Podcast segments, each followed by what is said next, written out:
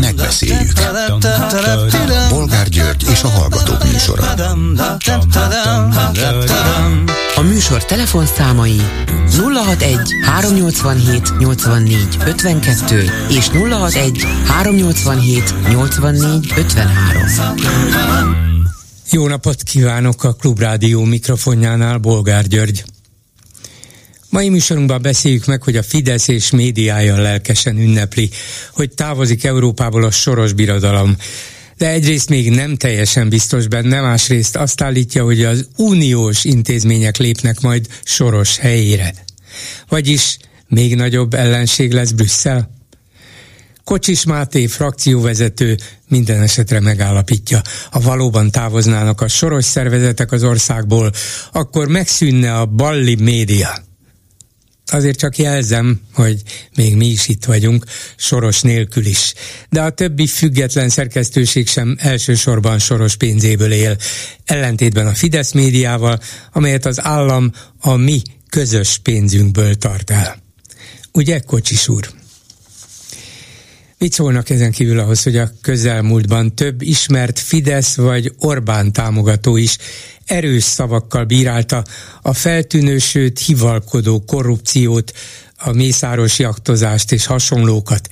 Kezdődött a filmes Pesti Lászlóval tusványoson, aztán az Amerikában élő Gorka Sebestjén Trump volt tanácsadója nevezte ugyanolyan korruptnak a Fidesz, mint a kommunistákat.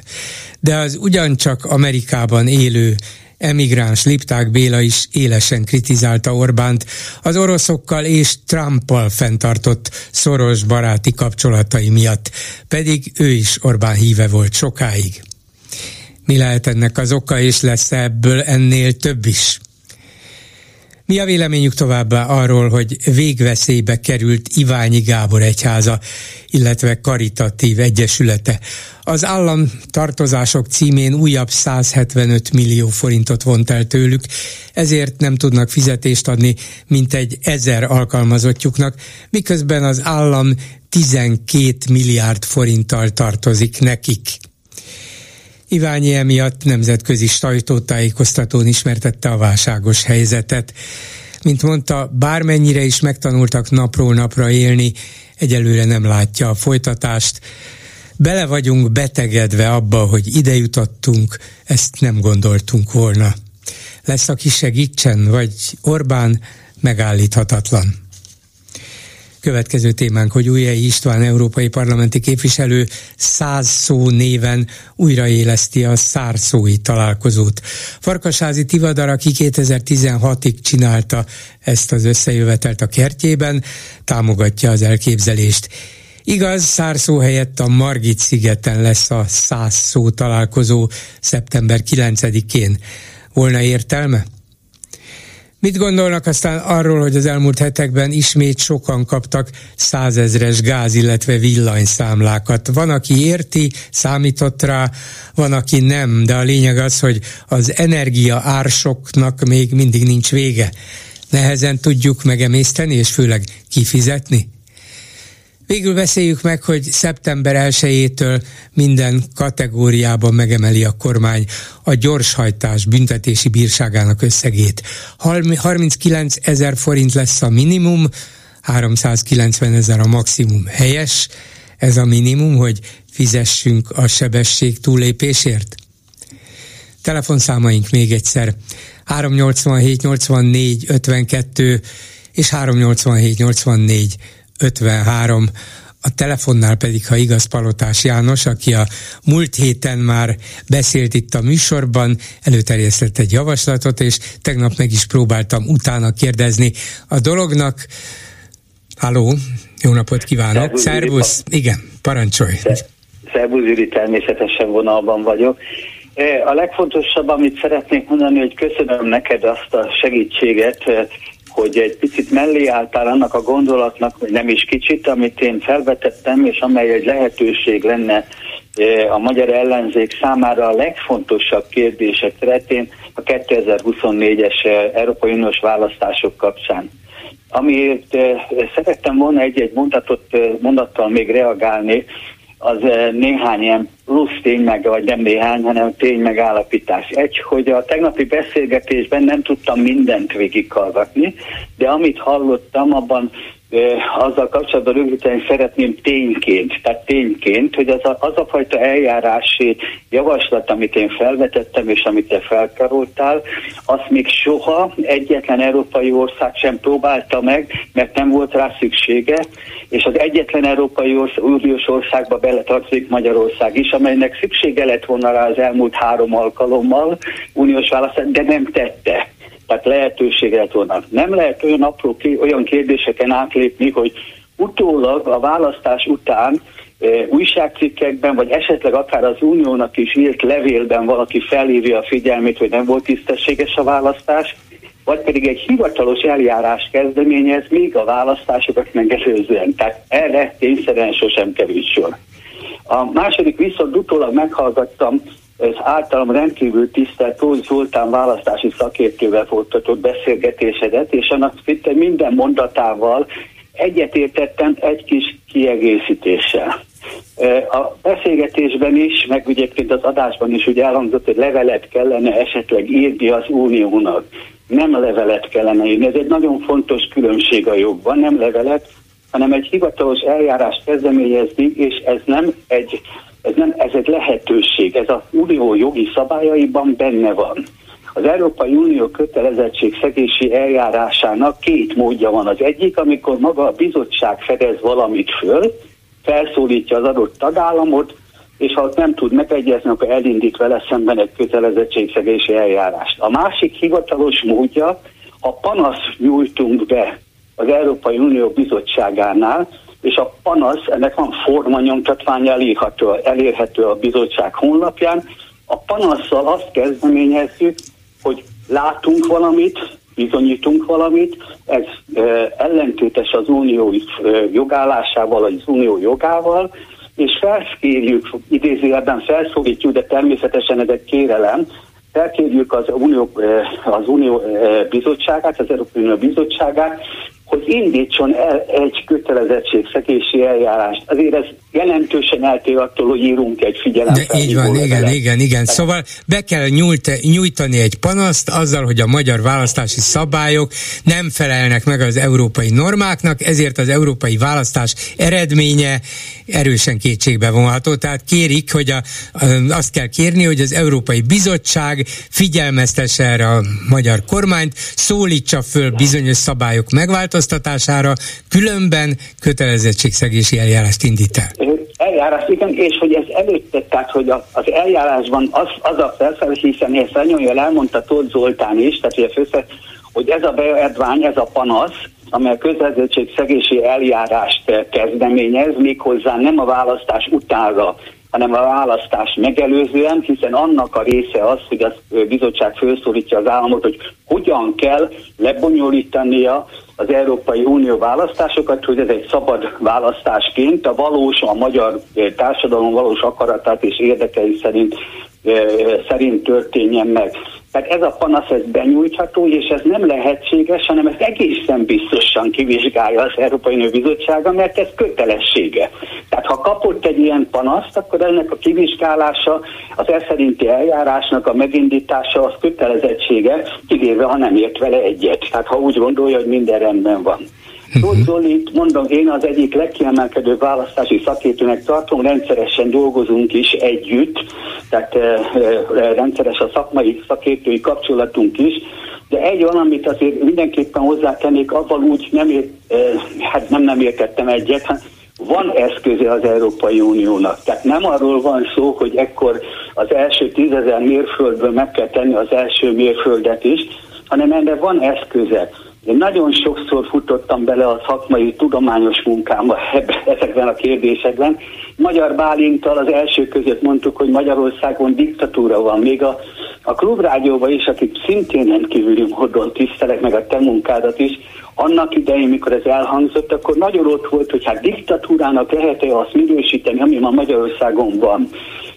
Ma már, hogy az Európai Unió parlamentje kimondta, hogy, hogy Magyarországon autokrácia van, ez a diktatúrának megfelelő szakma, szakmai kifejezés. A jogszabályokban nincsen benne, hogy a magyar egyetemi alapítványok tekintetében az nem nemzeti hatáskör lenne, hogy hogyan, milyen szervezeti formában működnek az egyetemek. Mégis ma már szembe találkoztunk azzal, mert hatékonyan fel lehet lépni az unió eszközeivel, hogy az unió azt mondta, ha ilyen alapítmányi forma van, ahol az egyetemi autonómiában így és így beleszólnak, akkor joga van az uniónak azt mondani, hogy az unió szempontjából az Erasmus program, Horizon program az egy meghatározó fontosságú azok tudományos és az oktatásban, ezért abból kizárja Magyarországot. Ugyanígy módja van arra ma azt mondani, ezt vetettem föl, és ezzel e, nem is akarom túragadni a, a, a szót nálad, ugyanígy kimondhatja azt, hogy az Európai Unió alapszerződésében 21 mandátum jár Magyarországnak. De a 21 mandátum csak egy szabad választásnak megfelelően létrejöttem. Fogadom el, hogy azért jár három a DK-nak, egy a másiknak, kettő a harmadiknak, öt a, a, a Fidesznek, mert lebonyolítottad azt a szabad választást. Tehát ott nincs szerintem igaza, vagy nem pontos, Rossz Dolinak a megfogalmazás, amikor fölidézi, hogy mik a kötelező előírások. Uh-huh. És hogyha azokat Magyarország betartotta, mert, le, le, hogy is mert lebonyolította, mert azon a napon tartotta, aztán pontosan idézte a szabályokat is, az nem azt jelenti, hogy az egyébkénti lebonyolításban nem mondhatná azt, mint például az egyetemeknél a kuratóriumnál, hogyha nem úgy épül föl a kuratór, az egyetem irányítás, amely biztosítja az egyetemi autonómiát, és a tudományos szabadságot, akkor az nem lehet egy aktív szereplője, nem lehet élvezője a szerződéseknek, azaz Magyarország szempontjából ugyanígy ki lehet mondani, hogy addig ott van a te 21 mandátumod, de nem osztom ki, ameddig az emberek szabad akarata nem érvényesülhetett a választásban. Világos, de ahhoz, hogy ezt, ezt az Európai Bizottság... Amikor ellevezette, hogy nem minden nemzetközi egyetemen demokráciában oktatjuk, oktatják, hogy a szabad választásnak például a sajtószabadság vagy a finanszírozás szabadsága az egy eh, meghatározó pontja. Én a köznyelv szempontjából pontosabbnak, de ugyanezt fejezik ki, hogy a tudományos élet azt mondja, hogy az a szabad választás, amelyen az emberek felismerhették a választás előtt a saját érdekeiket, és úgy mentek el szavazni. A kettő ugyanaz egyébként, csak talán ez utóbbi jobban érthető. Uh-huh. Hogyha a sajtóban, ha meg lehet téveszteni az embereket, akkor az emberek nem érezhették, nem érthették meg a saját érdekeiket, és nem a szerint mentek el szavazni. Igen, tehát az első Ez lépés minden esetre az lenne... Ha hogy ki akartam egészíteni, akkor ezt mindenképp szerettem volna elmondani. Igen, tehát az első lépés mindenképpen az lenne, hogy az ellenzéki pártok egy közösen megfogalmazott, közös panaszban eh, forduljanak az Európai Bizottsághoz, hogy nézze meg a... Igen, igen, eljárást. Igen, értem. Köszönöm szépen Palotás Jánosnak. Nagyon rendes, Szervusz. nagyon szépen köszönöm, minden jót. a hallgatóidnak is. Szervusz, minden jót. A vonalban pedig Vásárhelyi Mária, szociológus, szervusz Marcsi. Üdvözlöm a hallgatókat. És a témánk a Soros Alapítvány, meg a Soros szervezetek távozása, vagy feltehető távozása az Európai Unióból, illetve Magyarországról. Tegnap ez még szinte biztosnak látszott, aztán a nap folyamán egyre kevésbé biztosnak, vagy nem teljesnek, hanem csak részlegesnek. Nem tudom, hogy hol tartunk. Valami van, hogy ez pontosan mi lesz, azt még valószínűleg csak legfeljebb Soros és a fia tudja, de mi még nem. Nem is erről akarnak kérdezni, bár ha van ennél pontosabb információt, persze nem fogok ellenállni, hanem arról, hogy mi az, amit Soros tett itt az elmúlt most már több mint három évtizedben, vagy tulajdonképpen már gyakorlatilag négy évtizedben Magyarországon, mi az, ami az ő nevéhez fűződik, és mi az, ami miatt jó szívvel gondolhatunk rá, és mi az, ami miatt a Fidesz annyira gyűlöli? Hát a Soros Alapítvány ugye 1983-ban kezdte meg intézményesen a működését Magyarországon, és az alapítványnak deklarált célja volt a demokratikus jogállam kiküzdéséhez való hozzájárulás, illetve a nyílt társadal- az árt társadalmakkal szemben a nyílt társadalom megteremtésének segítése. Ugye akkor még a pártállami diktatúra körülményei között ez meglehetősen nehézkes volt, és rengeteg atrocitás érte az alapítványt az első pillanattól fogva.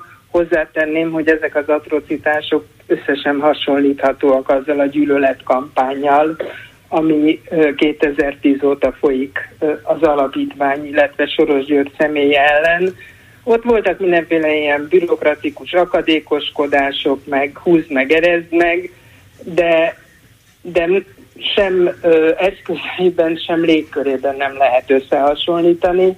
Ugye az alapítványnak az volt az alapvető célja, hogy segítse a civil társadalom megerősödését, ö, lehetőséget adjon kiemelkedő tudósoknak és politik, ellenzéki politikusoknak arra, hogy hosszabb, rövidebb időt külföldön töltsenek, de emellett rengeteget, rengeteg támogatást nyújtott az egészségügynek, az oktatásnak és a, a roma társadalom felemelkedését segítő programoknak, bár ugye a köztudatban elsősorban ezek az ösztöndíjak meg díjak közismertek, de ennél sokkal több pénzt fordított a Soros Alapítvány mindenféle közszolgáltatásoknak, jóléti szolgáltatásoknak a javítására. Igen, hát például az egyik legjellemzőbb, és valószínűleg sokak emlékeznek is rá, akciója volt az ingyenes iskolatej. Ugye, hát egy Soros Alapítványnak e, elvileg nem ilyesmi a célja, célja és ugye mindig azzal is vádolták őket, hogy beavatkoznak a politikába, és a liberálisok agendáját tolják, tolják, ehhez képest olyan dolgokban vettek részt, amik a legfontosabbak lehetnek éppen a, a szegények, a, a hátrányos helyzetűek számára, és ez mondjuk az iskolában az iskolatej akció volt, és nyilván sok ilyen más is. Ennél hát, konkrétabb, amire pályázni lehetett, tehát nem egy ilyen nagy általános dolog, hanem amire különböző szervezetek, különböző érintettek pályázhattak, és arra fordíthatták, amire végül is kérték és hát, megkapták. Hát, csak hogy, hogy néhányat most így hirtelenjében említsek, rengeteg támogatást adott közkönyvtáraknak a Soros Alapítvány, rengeteg támogatást adott tudományos kutatóintézeteknek eszközbeszerzésre, fénymásolók beszerzésére, nagyon sok civil kezdeményezést karolt föl, amely a roma társadalom felemelését segítette, de hogy konkrét, hogy közeljövőben vagy közelmúltban történt eseményekhez is kapcsolódjak, mondjuk az egész Tusnát fürdő, a Soros Alapítvány, amit ma tusványosnak hívnak, de én nem szeretem ezt a, ezt a furcsa szót. Tehát a, a Tusnát fürdő létrejöttét is a Soros Alapítvány támogatta. Én személyesen emlékszem, hogy az édesapámmal, aki ugye az alapítvány elnöke volt, együtt kerestük föl Tőkés Lászlót a, akkor, amikor ő még itt Magyarországon ö, bújdosnia kellett, hogy felajánlja neki a Soros Alapítványa támogatását.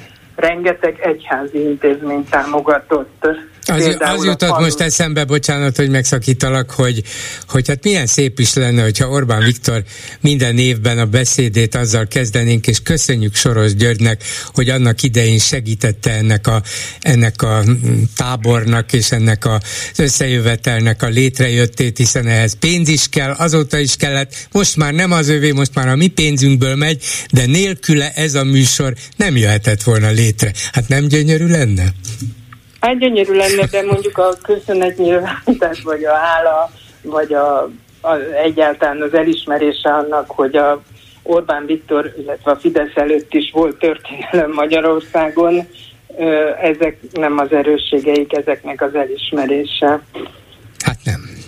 Szóval akkor folytasd nyugodtan, tehát a Tusnád fürdői Szabad Egyetem és tábor ennek a, ennek a megszervezése is részben a Soros Alapítvány hát, segítségével alap, történt. Alapvetően igen, mint Tő... ahogy a századvég politikai iskolát is nagyon egészen 2010-ig azt hiszem a Soros Alapítvány támogatta a századvék könyvkiadót, és én az édesapám könyvtárában ö, sorakoznak azok a könyvek, amelyet Schmidt Mária, Orbán Viktor, Szájer József, tehát meg kiadványok, amiben köszönetet mondanak uh-huh.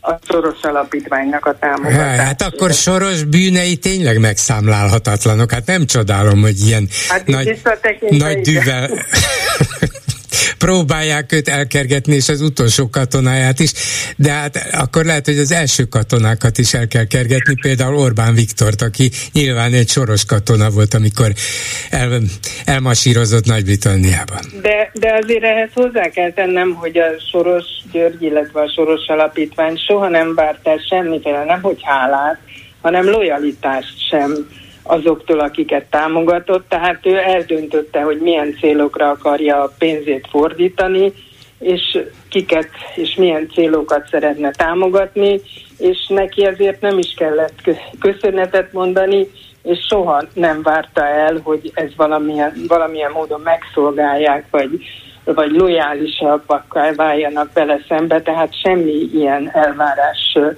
kimondatlanul sem volt hogyha most mégis úgy döntenek, hogy elmennek, nem tudom, hogy maga Soros György is benne van-e a döntésben, vagy most már ezt teljes mértékben átengedte a fiának, mint ahogy az alapítvány vezetését is, de ha elmennek, akkor úgy érzed, hogy hát ismerve például a magyarországi helyzetet, hogy hát végül is vannak nálunk szerencsétlenebb országok is a világban, ha a Soros Alapítvány az emberi jogokért, a, mm, az emberek lehetőségeinek bővítésért, szabadságáért, méltóságáért küzd, akkor biztos vannak nálunk erre rászorultabbak is, úgyhogy hát sajnáljuk, de megértjük.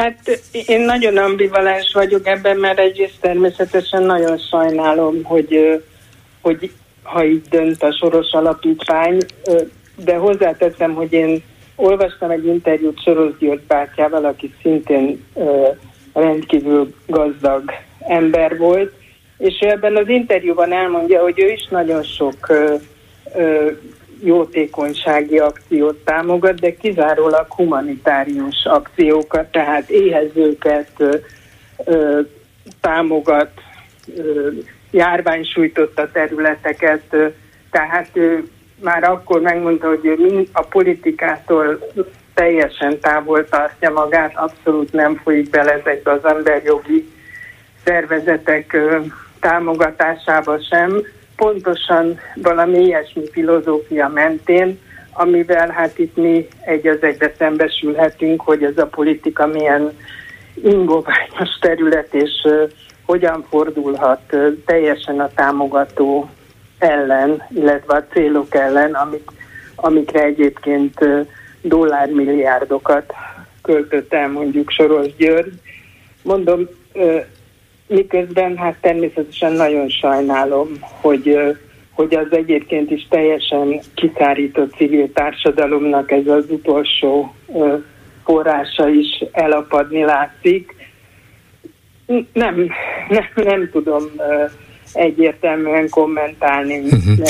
Nem, nem, nem is ezt akartam. Akkor nézzük meg még egy pillanatra azt, hogy hogy mitől lett szerinted Soros első számú közellenség. Talán elsőként Magyarországon, de aztán számos más országban, magában az Egyesült Államokban is, Izraelben is, ahol már-már antiszemitának nevezik, legalábbis sokan a kormány közeléből, vagy még annak a jobb széléről, de az Egyesült Államokban is Trump egyik kifejezett ellenségének tartja, és mások is a republikánus pártban.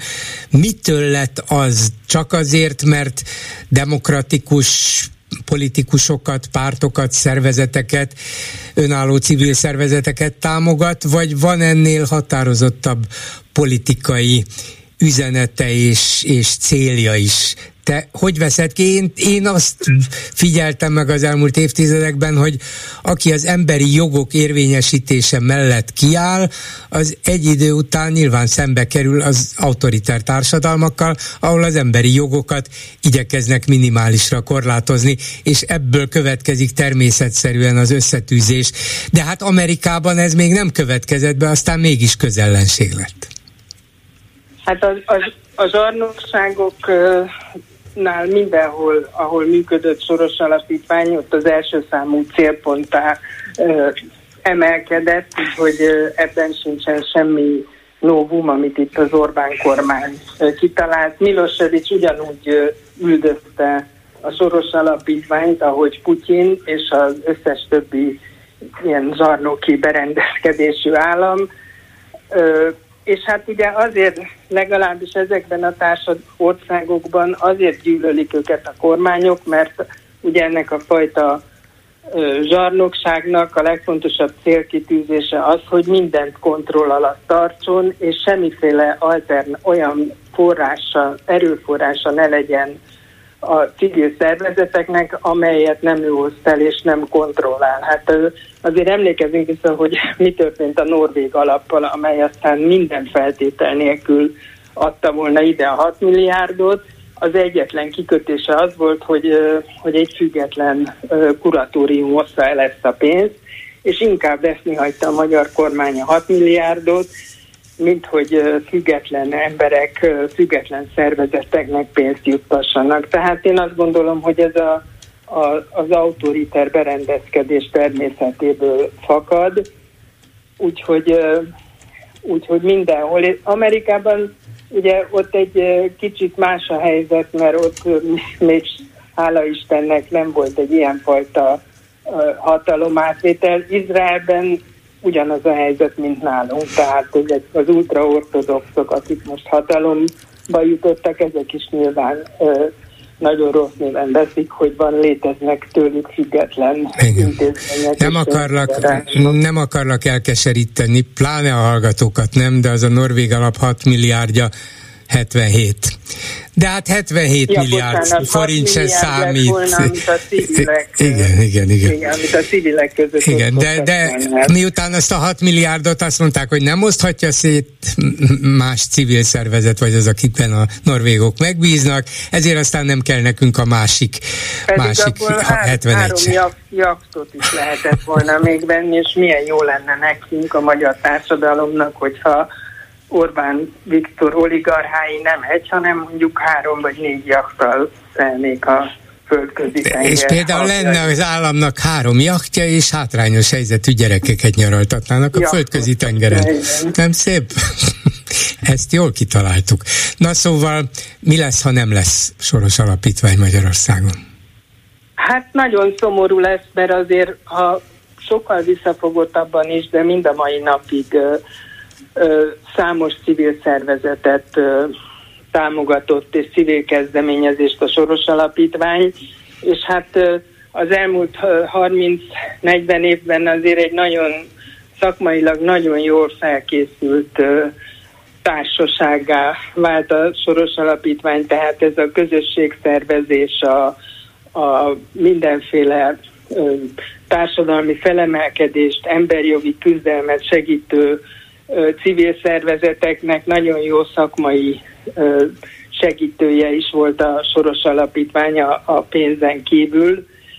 És hát ugye a, az Igazgyöngy Alapítványtól kezdve az összes független roma segítő programokon keresztül, hát még mai napig is nagyon sok minden támogatott a Soros Alapítvány, és hát nem nagyon látok utánpótlás, tehát hogy ki, ki vehetné át a helyét Magyarországon. Ugye a magyar országi gazdag emberek körében ez a fajta ö, karitatív tevékenység, ez nem igazán. Hát most, most megy teljesen tönkre Iványi Gábor karitatív egyesülete, majd nemzetközi sajtótájékoztatón közölt, hogy nem látja a folytatást, bele vagyunk betegedve. És, és ugye ebbe az a, az a, a borzalmas és az undorító, hogy Iványi Gábornak is egyetlen egy bűne van amiért 13 éve üldözik őt és a szervezeteit, nevezetesen azt, hogy 2010-ben nem volt hajlandó beállni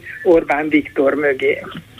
Tehát, tehát megtagadta a parancsot, és azóta bünteti őt a legaljasabb, legválogatottabb eszközökkel ez a kormány, hogy tényleg az embernek már kifordul a gálája, és, és hát ugye azért nagyon hiányzik a társadalmi szolidaritás is. Tehát azért Iványi Gábor mindenféle jóléti intézményei, azok behálózzák az országot, és hát nyilván személyes beszélgetésben mindenki sajnálkozását fejezi ki, de hát nagyon hiányzik a társadalmi kiállás, és most kérdezem én, hogy hogy kinek lesz az jó, mert hogy kinek lesz rossz, azt tudjuk, ha tönkre mennek ezek az intézmények, de kinek lesz jó?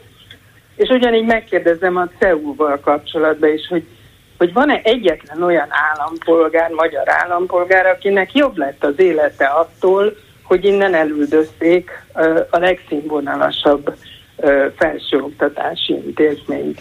Tehát ezek mind, mind teljesen öncélú és kizárólag a, a hatalmi kontroll és önkény ö, ö, kifejeződései, anélkül, hogy ezek bármilyen ö, szinten szolgálnák a magyar társadalom érdekeit, pontosan ellentétesek mindazzal, ami ennek a társadalomnak az érdeke. Köszönöm szépen Vásárhelyi Mária szociológusnak. Szervusz Marci. Köszönöm. Köszönöm, szervusz. Háló, jó napot kívánok. Halló, jó napot kívánok. Tessék, hallgatom.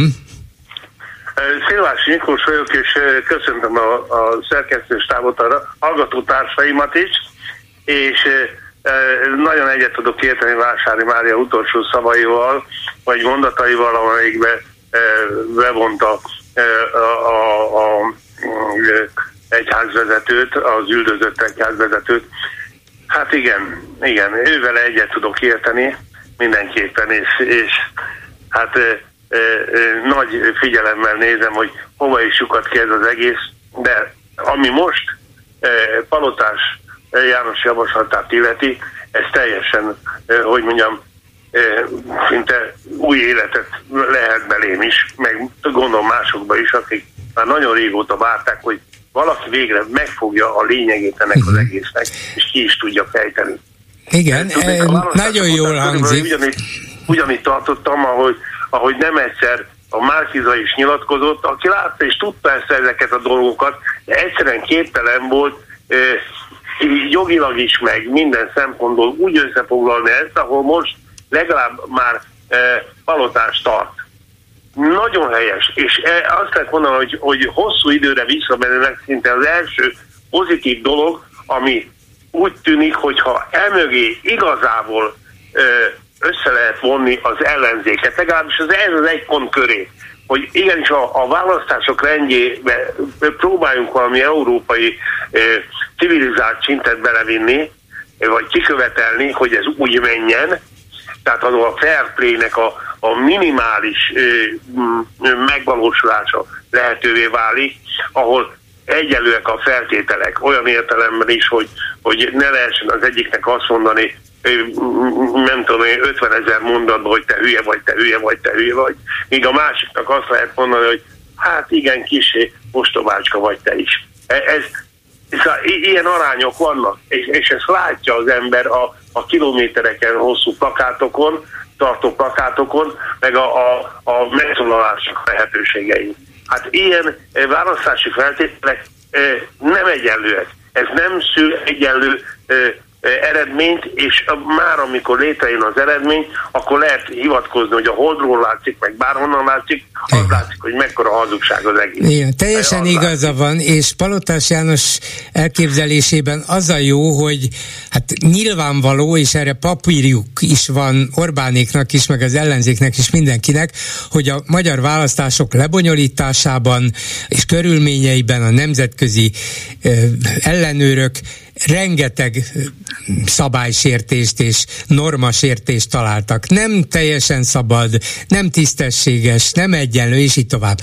ha ezek a feltételek továbbra is így maradnak, már pedig így maradnak, akkor nem lehet elvárni, hogy tisztességes lesz az európai parlamenti választás. Ezért az Európai Bizottsággal előre meg kellene értetni, hogy valamit tenni kell. És a, a tegnapi, a Tóth Zoltánnak a, a tegnapi nyilatkozatából nagyon hiányoltam azt, hogy új, nem utalt vissza újból, hogy ez voltak éppen az Európai Uniós választásokra vonatkozik leginkább. Persze. Mert, ö, ö, mert hogy a, a, a ö, ö, rendes kormányválasztás az hogyan történik, az, az legyen szuverén magyar ügy. De az Európai Unióban Európai Uniós feltételek mellett Európai Uniós eredmények jönnek, az nem lehet ennyire torz és ennyire hamis választási adatokra alapozottak. Igen. itt ez, a leglényeg. a vicc az, hogy a, hogy a, a vicc az... ellenzéknek sikerült megfogni ennek a leglényegét, hogy milyen miköré kell odállni, és nagyon keményen minden pártnak, itt aztán tényleg félre lehet dobni, mert minden pártnak, a, a, aki most nincs, és, és sújtva van ettől a választási eredménytől, vagy, vagy e, módozatoktól, az az most mind odaállhat emellé, anélkül, hogy a másikat lerántaná, a másikat cikiznie kéne. Igen, így de hát persze ez abszolút így van, és remélem, hogy így lesz, mert egyelőre de arról van szó, hogy... Na ez az, hogy így lesz. Hogy így lesz. Na most még egy, csak egyetlen mondatot, a, ami tegnap még elhangzott, hogy nem mindegy, hogy, hogy mit mondunk mire.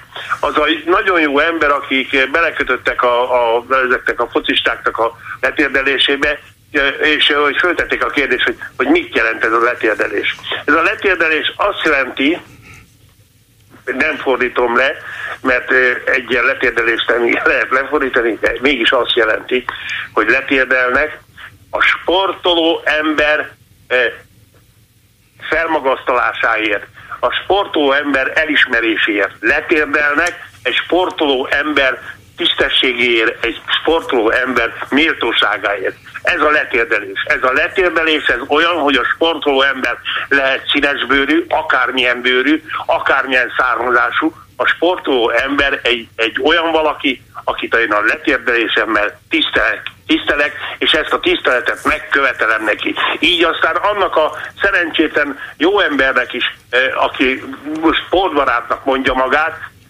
azért is szól a letérdelés. Tehát ő saját maga ellen beszél, amikor a letérdelés ellen beszél. Ezt csak így mondom. Igen, hát a Köszönöm lényeg az, szépen. hogy ez egy, ez egy olyan gesztus, amivel arra akarják a sportban, a nemzetközi sportban felhívni a figyelmet, hogy minden ember egyenlő. A sportban így, is. Hát így van, de az, a sportoló ember az, az ennek a ennek a zászlóvivője, hát azért megy ki a sportpályára, azért nyéri össze az erejét egy másik ö, ö, fazonú fajta színesbőrű vagy nem színes emberrel, mert, mert ez, a, ez a sport, ez a lehetőség. Így kell megmutatnia, hogy ő mennyire ember. Igen. És ez igenis tiszteletet kell, hogy kiváltson, még hogyha a fehér tetejére áll ez a szerencsétlen hülye gyerek, aki most abba köt bele, hogy az biztos, hogy, hogy, hogy, hogy erőszakkal, vagy nem is tudom elképzelni, hogy, hogy mit csináltak. Hátul talán izé, ilyen fegyverre fenyegették, hogyha nem tért erre, akkor eltörik a lábát. Vagy ezt fogalmam nincs,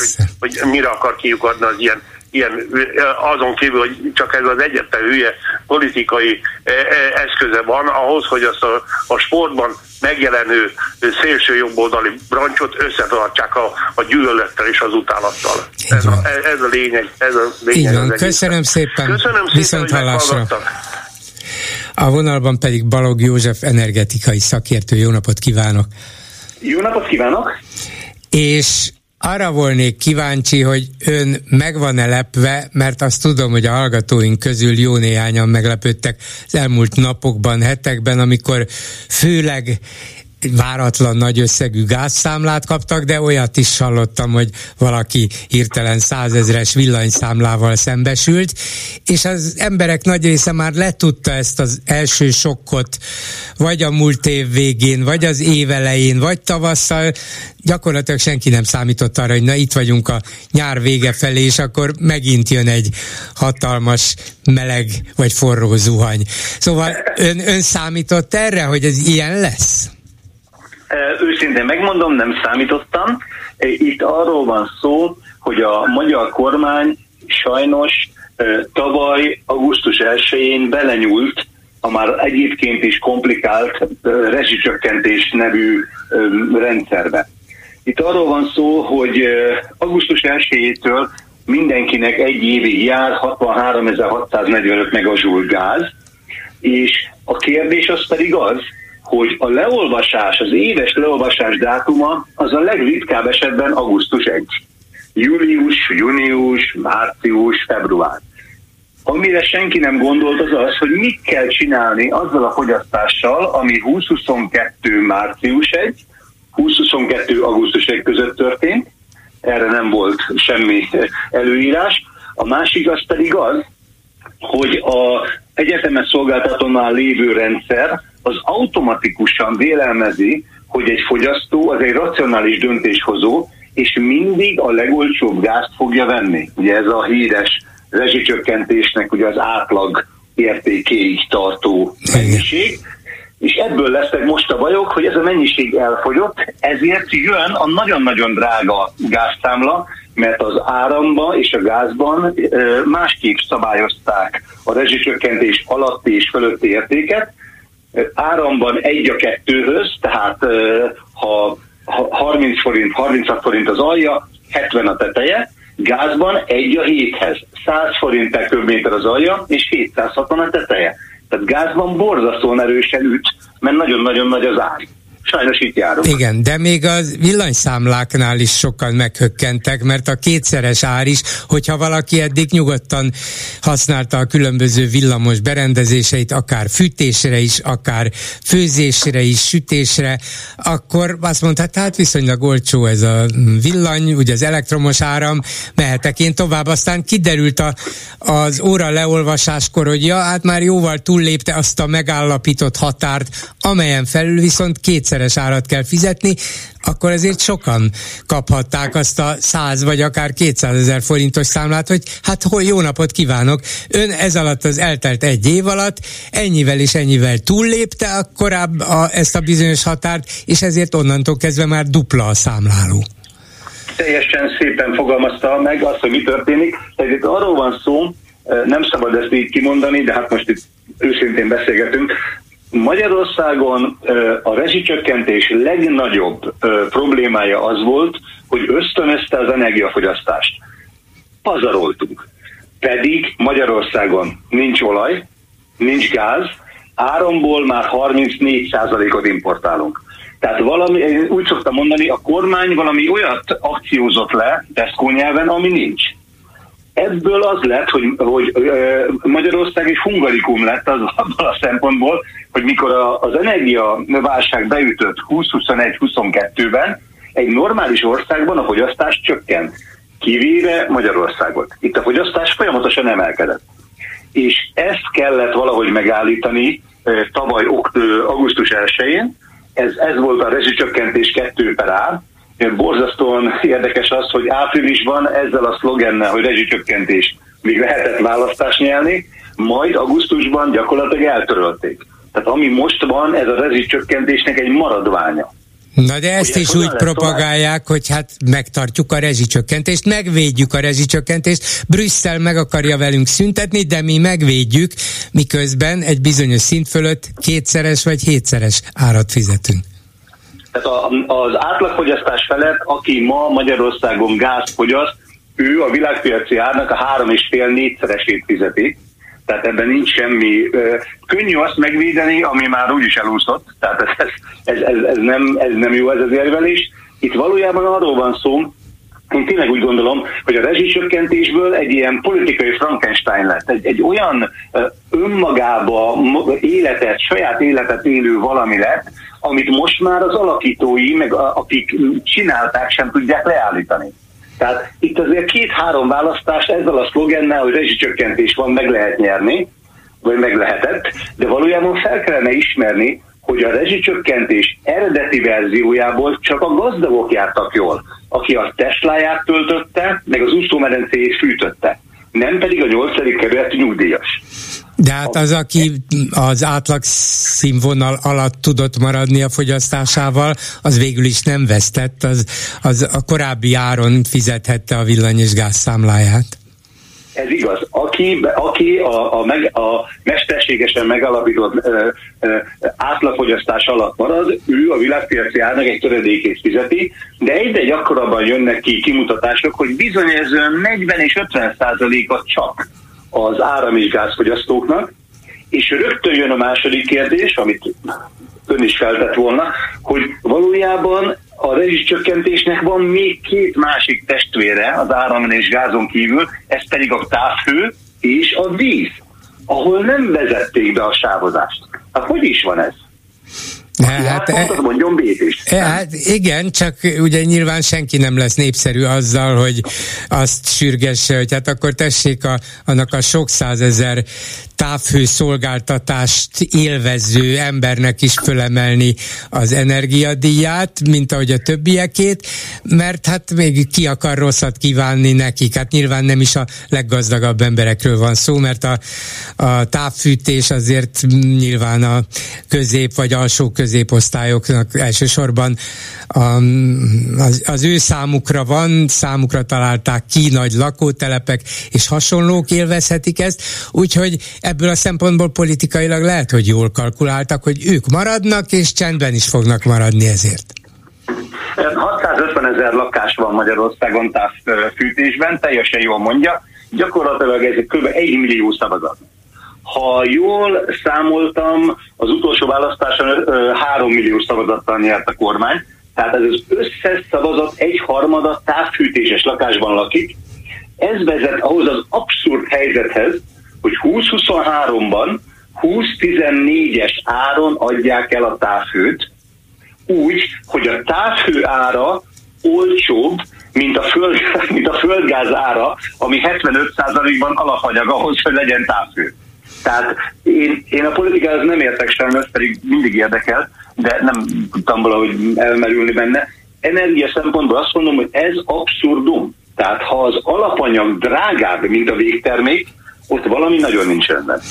De hát erre mondja azt Orbán Viktor, mégiscsak berángatom önt közvetve a politikába. Szóval erre mondja azt Orbán Viktor, de hát mi minden egyes családnak havonta 181 ezer forintot adunk, hogy kifizethesse az energiaszámláját, ekkora támogatásban részesítjük őket, és hát nem kérem arra, hogy most fejben számolja ki, hogy ez mennyit jelent, én megtettem többször is, és ez azt jelenti, hogy évente 7000, 7800 milliárd forintot kellene kellene állítólag adniuk a 4 millió körüli háztartásnak ahhoz, hogy a gázszámlájukat meg a villanyszámlájukat kifizessék, de hát ez nem csak, hogy ez a pénz nincs meg, de a költségvetésben sem található, és hogyha megnézzük lebontva, akkor kiderül, hogy a, a mostani rezsitámogatásra félretett összeg is körülbelül olyan 1000 vagy 1050 milliárd körül van, nem biztos, hogy felhasználják, de ennyit szánnak rá. De mégis az a szöveg, hogy minden család család minden hónapban 181 ezer forintot kap, mert ilyen jó a mi kormányunk.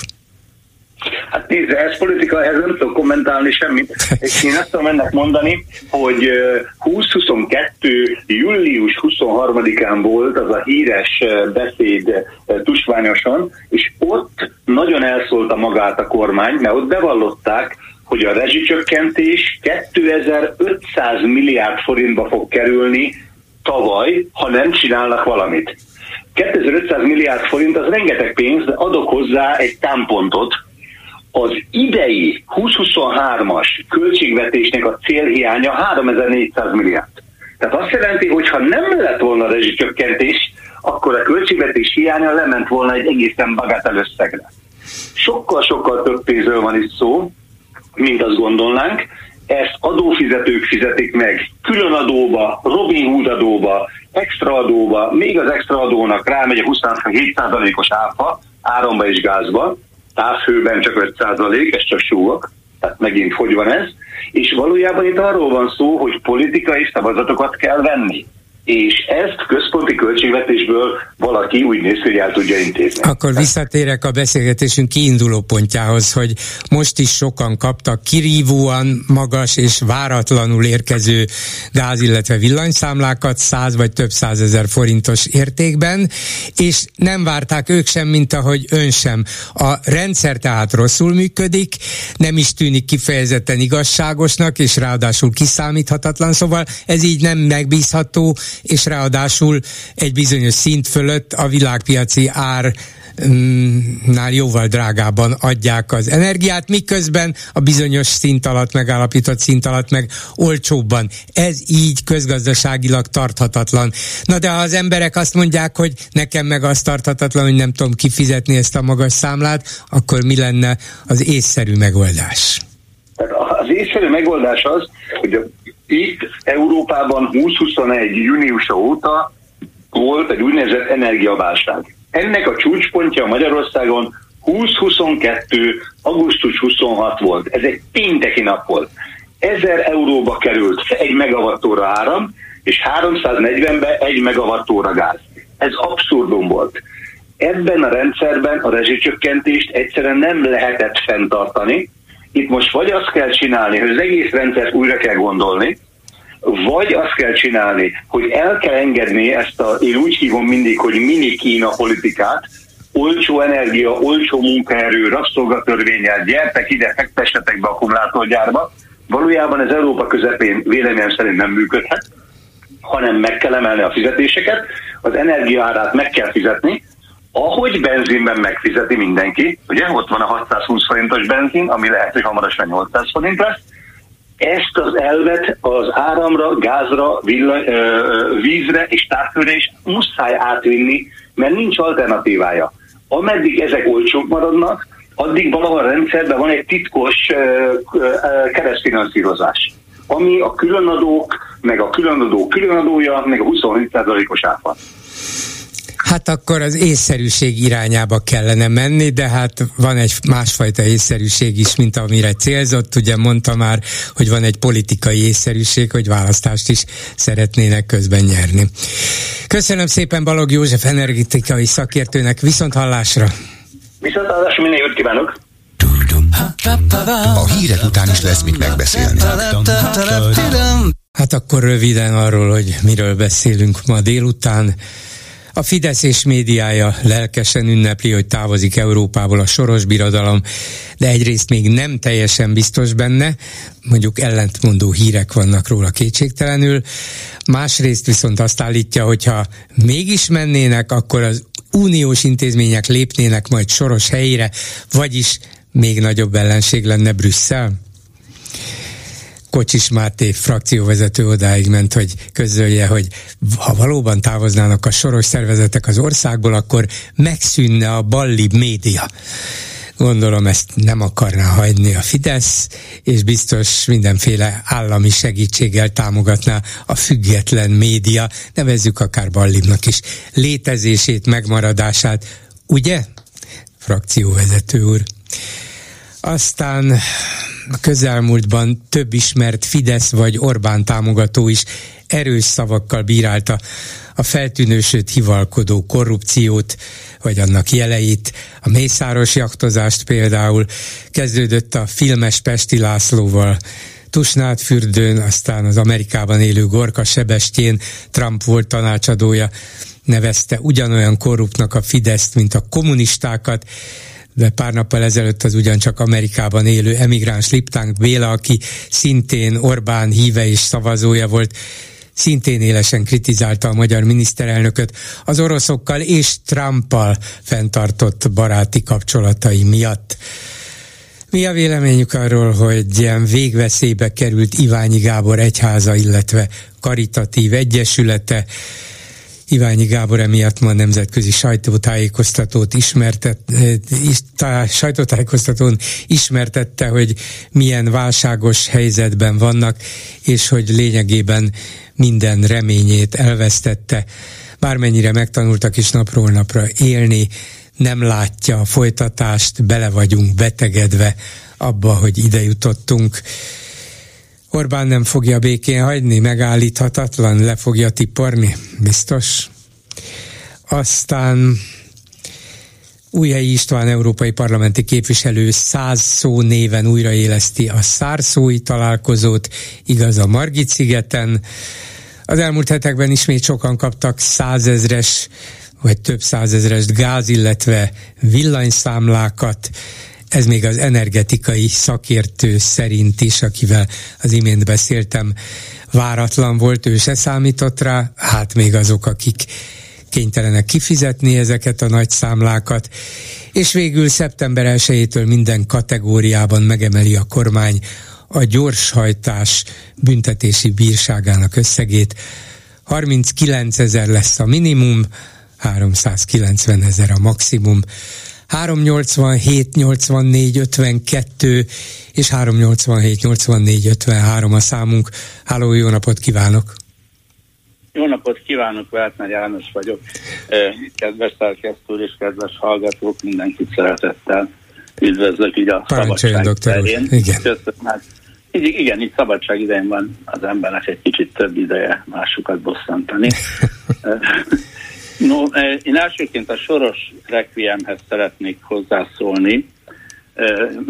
Mária nagyon részletesen és alaposan ismertetett egy csomó jelenséget, ami a Soros Alapítvány tevékenységének a következménye volt, és én szeretném ezt kiegészíteni két dologgal.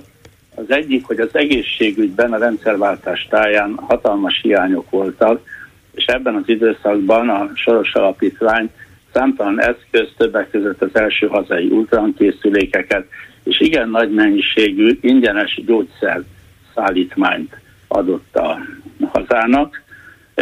Ezt közvetlenül tudom, mert ennek a szervezésében magam is részt vettem, és utólag is, és ismét köszönetem az egyetemi gyógyszertárunknak, amely ezeknek a Magyarországon akkor akár nem is regisztrál, de hatóanyag tartalmában a hazaiakkal azonos tartalmú gyógyszereknek a szétosztásában és terítésében segítkezett.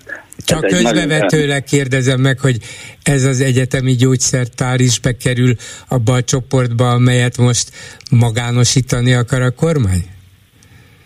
Hát ez, ez egy nagyon jó kérdés, mert ugye a, a, a Szemelweis Egyetem, még az alapítvány egyetemek közül is kilóg egy kicsit a sorból, mert nincsen megyei vezető kórház szerepe, és ezért az OKFő nevű intézmény, ugye ez az Országos Kórházi Főigazgatóság másképp bánik egy kicsit vele, mint a többi egyetemmel, úgyhogy erre nem tudok határozott igent vagy nemet mondani, azt azonban tudom mondani, hogy én ezt egy nagyon rossz ötletnek tartom, és felságyik mögötte, sőt a kiírás szerint alaposan gyanítható, hogy a háttérben azoknak a gyógyszer kiadagoló gépeknek a beszerzése áll, amelyeket a Unitos rendszer néven is ismer a világ. Ez, ez egy valóban nagyon korszerű, bár Amerikában már több évtizede létező rendszer, aminek a lényeg az, hogy a betegágy mellől számítógépes technológiával közlik a géppel a nap 24 órájában és a hét minden napján, hogy új beteg érkezett, régi beteg távozik, ilyen és ilyen a gyógyszerelése, és ezt így meg úgy kell változtatni. És ezt követően a gyógyszertárban működő hatalmas gép, ami nem 10 tablettás papírdobozokból, hanem több ezer tablettát tartalmazó hordókból osztja szét a gyógyszert, betegre névre szóran ezt a gyógyszerosztást elvégzi, és onnan aztán csőpostán jut a beteg osztályokra, ahol odaadják a betegnek. Ennek az infrastruktúrája nálunk pillanatnyilag nulla. Mhm. Csak nem arra gondol, hogy valakik ebből meggazdagodnának, hogy ezt bevezethessék? Hát én nem fogok ebből meggazdagodni, de, de vannak ilyen tapasztalatok sajnálatos módon. Ahhoz képest ez rengetegbe kerül, és mondom, a, a fő probléma az, hogyha ez az informatikai hátteret nélkülözi, és hogyha ezt pavilonrendszerű kórházakban és a hazai kórházak többsége több telephelyes, több épületes próbálják bevezetni, akkor ezzel komoly gond lesz, és, és hogyha mondjuk olyan kórházakba is bevezetik, amit a következő nap, vagy az államtitkár talán tervezi, bezárnak, vagy megszüntetik benne az aktív betegellátást, akkor aztán végképp nem lehet tudni, hogy mi értelme van. Na, de nem akartam megszakítani Sorosról, illetve a Soros Alapítvány tevékenységéről beszélt. Oh, nem, ez beleillik, a Soros ez biztos nem támogatta volna ilyen módon, úgyhogy... Mert Még minden jó ötletet ellenez, hát egyáltalán nem szeretné, hogy itt sikert érjen, sikert sikerre almozzon ez a mostani kormány, ezért is ellenség. Hát igen, de ugye egy olyan projekt, ami nem megalapozott, aminek nincsenek meg a feltételei, vagy ami az erre rászánt pénzből nem valósítható meg úgy, hogy teljes funkcionalitása legyen, az nem egy jó, jó projekt, és az, az kidobott pénz, kivéve természetesen, amit nem én mondtam, hogy ez azért valakinek még jól is jöhet. De, igen, és a másik, amiről... Bocsánat, amiről, eszembe jutott, hogy kidobják a pénzt, de van valaki, aki alá áll. Ja, igen, igen, és nem fúj a szél, világos. Igen, na jó, hát teljesen, sajnos teljesen kell ezt is számításba venni.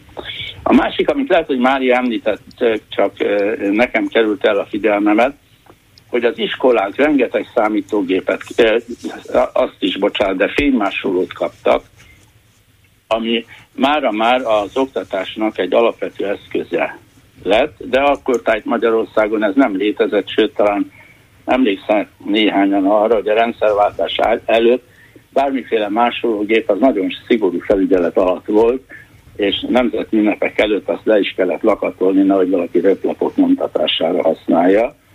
No hát ez, ezt is a, az alapítvány törte át a, a fénymásolók nagy számú ajándékozásával. Igen. Úgyhogy, ja, és a legfontosabb, bocsánat, még Soros Alapítvány ügyben, az a sok ezer ösztöndíjas, akit az Soros Alapítvány fizetett, megmutatta egy csomó fiatalnak, középkorúnak, kutatónak azt, hogy a szocializmuson kívül is van élet, és az az élet az bizony ott van Nyugat-Európában, ott van az Egyesült Államokban, Ausztráliában, sokfelé van, nem csak a Szovjetunióban is, nem csak a Lomonoszov Egyetemen, és ezek az emberek kezdték el megtanulni azt, hogy mi is az a demokrácia, mi is az a civil társadalom, és ők talán alkalmasak lettek volna arra, hogy egy következő generációnak továbbadják ezt a tudást, akik már úgy szocializálódnak, hogy egy civil társadalom tagjaként lesznek felnőttek. Ez el van rontva. Voltak ilyen reménységek, az egyikük például Orbán Viktor volt. Igen. igen, igen és, igen. és milyen sikeres lett? Igen. Ha szabad még egy szót szólnom a, az államtitkári nyilatkozatról, amit a, a híreinkben, igen, igen, ismételünk többször. Ismételnek. Sajnos én bevettem a Kavintont, úgyhogy emlékszem arra, hogy az hogy a, a egészségnek ezek az átalakításai, ezek évtizedekre nyúlnak már vissza, és nem csak Molnár Lajos óta, hanem már előtte is mindenki tudta, hogy a magyar kórházi rendszer az korszerűtlen. Azt koncentrálni kell, azt költséghatékonyá, mérethatékonyá kell tenni, ugyanúgy, ahogy az ipar és a szolgáltatás minden területén ez van. Látjuk jól, hogy a nagy plázák azok jól működnek, a Rákóczi menti kis parkoló nélküli boltocskák sorra bezárnak, tehát figyelembe kell venni azt, hogy, hogy mik a közgazdasági környezetek, és azt is, hogy nem lehet minden járási városi kórházba MR készüléket, CT készüléket, angiográfiás labort, meg más ehhez hasonló hívságokat telepíteni, már pedig ezekre a lakosságnak sajnos szüksége van. De nem lesz ebből semmi, mert abból a pénzből, ami jelenleg az államtitkárság rendelkezésére áll, legfeljebb papírmunkára futja. Ebből a költségvetésből nem lehet megteremteni azt a kórház struktúrát, amibe össze lehetne koncentrálni azokat a alacsony hatékonyságú kis kórházakat, amelyek nem képesek a korszerű ellátásra, és ahol az akut betegek egy része kényszerűen megáll, nem jut hozzá a megfelelő ellátáshoz, és ez az egyik oka annak, hogy hazánkban a halálozás olyan, amilyen, rosszabb, mint máshol. Na de hát papírmunkára is szükség van. Papírmunka nélkül végül nem lenne majd valamikor 2000 valahányban vagy 2100 valahányban korszerű magyar egészségügy. Hát ettől félek én is, és, és én tisztelem a államtitkárság erőfeszítéseit, de félek, hogy a kormány felől nincs hátszerük. Gondolja, hogy ezt kvázi a kormány ellenében csinálják? Hát vagy megbízzák hát a... őket, hogy beszéljetek csak, írjatok csak, amit akartok, aztán egy, egy ideig majd ezen lehet vitatkozni, lehet róla beszélni, úgy tűnik, mintha csinálnánk valamit, aztán félretesszük ezt is. Nem ez a, nem ez a hát valószínű? Én, hát ezzel a soros így nem értene egyet. De, én a De el is megy, el is megy, nem értene egyet, el is megy. Igen, hát én az unokámmal is azért komolyabban beszélgetek, és nem adok neki olyan játékot a kezébe, amivel nem tud játszani, és nem várok el tőle olyasmit, aminek a lehetősége az messze távol áll tőle.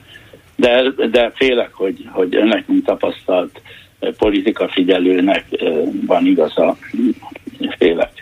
Köszönöm szépen, doktor úr, minden jót, viszont hallásra. Köszönöm.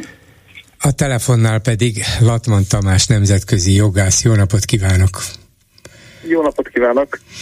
Volt egy jó, kemény, érdekes Facebook bejegyzése azzal kapcsolatban, hogy és akkor idézem önt, a komplet fideszes mocsok média épp azon pörög, vajon Szoboszlai hazaáruló-e, amiért az első Premier League meccsén az egész csapattal együtt letérdelt, és hogy úgy látszik, hogy a világ halad előre a maga útján, és senkit nem érdekel a világban, hogy a Kárpát-medencében néhány ezer idióta nem tud mit csinálni a frusztrációival, ott, aki innen kiszabadul, beilleszkedik a normálisba, na, az kapja itthon a köpködést és a gyűlölködést.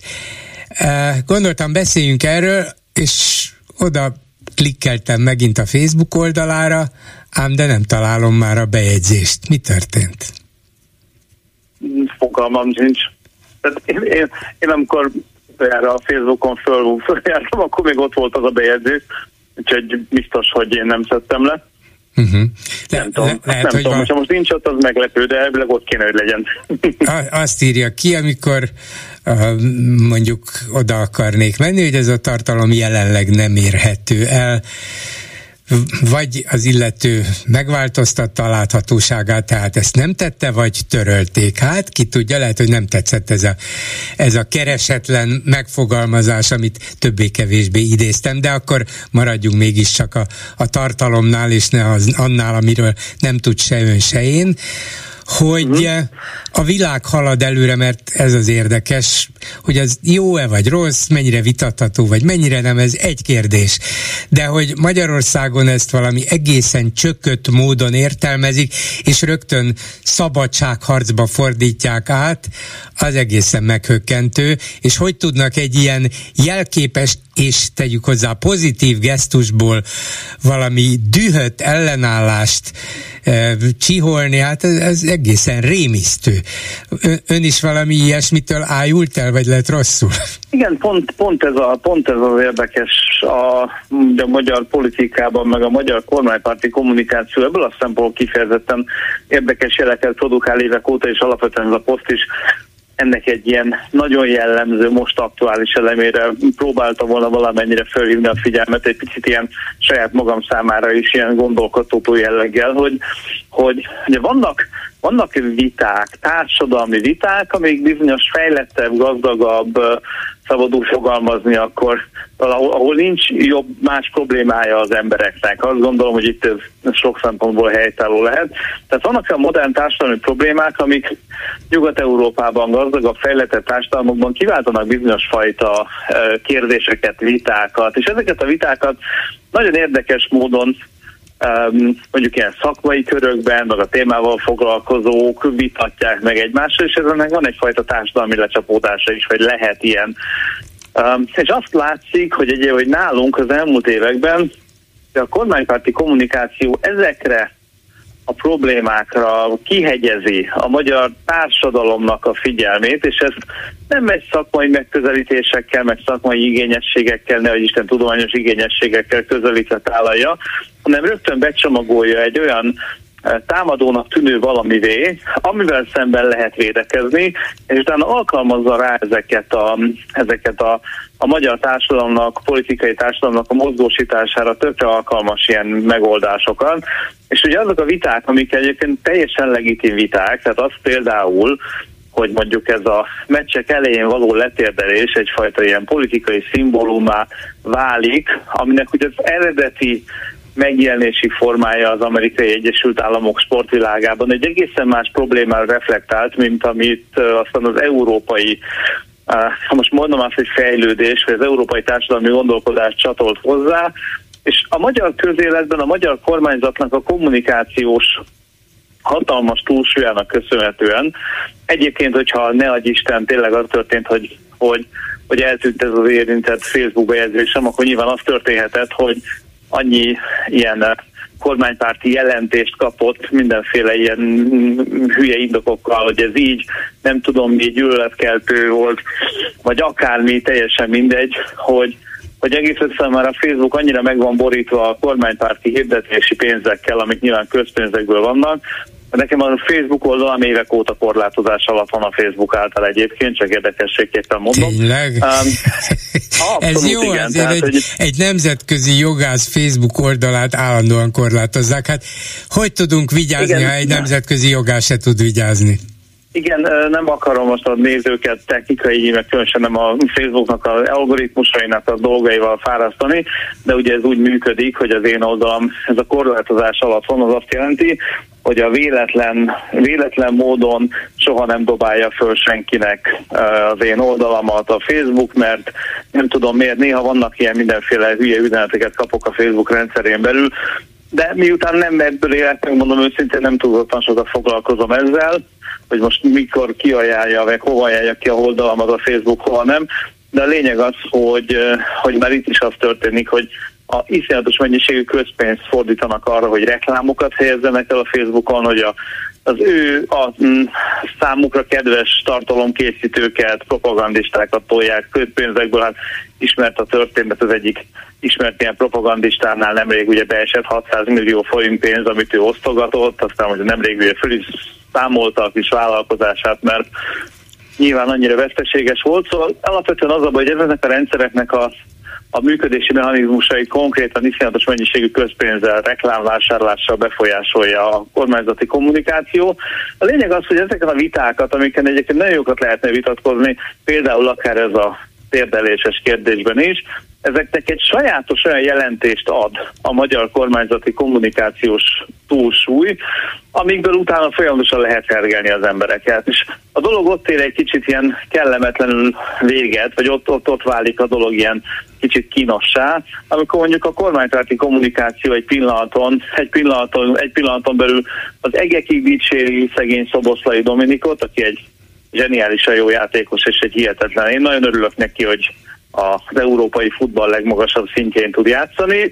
Tehát akkor hirtelen szentet meg hős csinálnak belőle, nyilván hozzátéve azt, hogy hát természetesen mindez azért, mert hát a futballba öntött pénzek, ez mekkora siker, tudjuk, hogy semmi köze nincs hozzá, és akkor hirtelen lelökik a pokolba, ugyanezek az emberek, azért, mert ő mondjuk most a Liverpool csapatában játszva a kezdő sípszó előtt letérdelt, ahogy az egész csapatban egyébként ezt mindenki csinálja nagyon régóta, és meg vagyok győződve, hogy Szoboszlai Dominik számára ez majdnem lényegtelen. Ott egyszer az van, hogy ebben a csapatban ez kialakult, ott ez szokás, akkor ő is ezt csinálja, és egyébként pont nem érdekli a mögöttes politikai tartalom, és hát valami szomorúnak látom azt, hogy közben Magyarországon a fél társadalom ilyenkor elkezd megkövezni valakit azért, mert az éppen nem felel meg annak a vélt politikai koncepciónak, ami ezeknek az embereknek az agyában van. Sőt, nem csak vélt, Miközben... mert maga a magyar miniszterelnök mondta, hogy hát azért, mert ezt mások csinálják, nekünk le kell térdelnünk a futballpályán.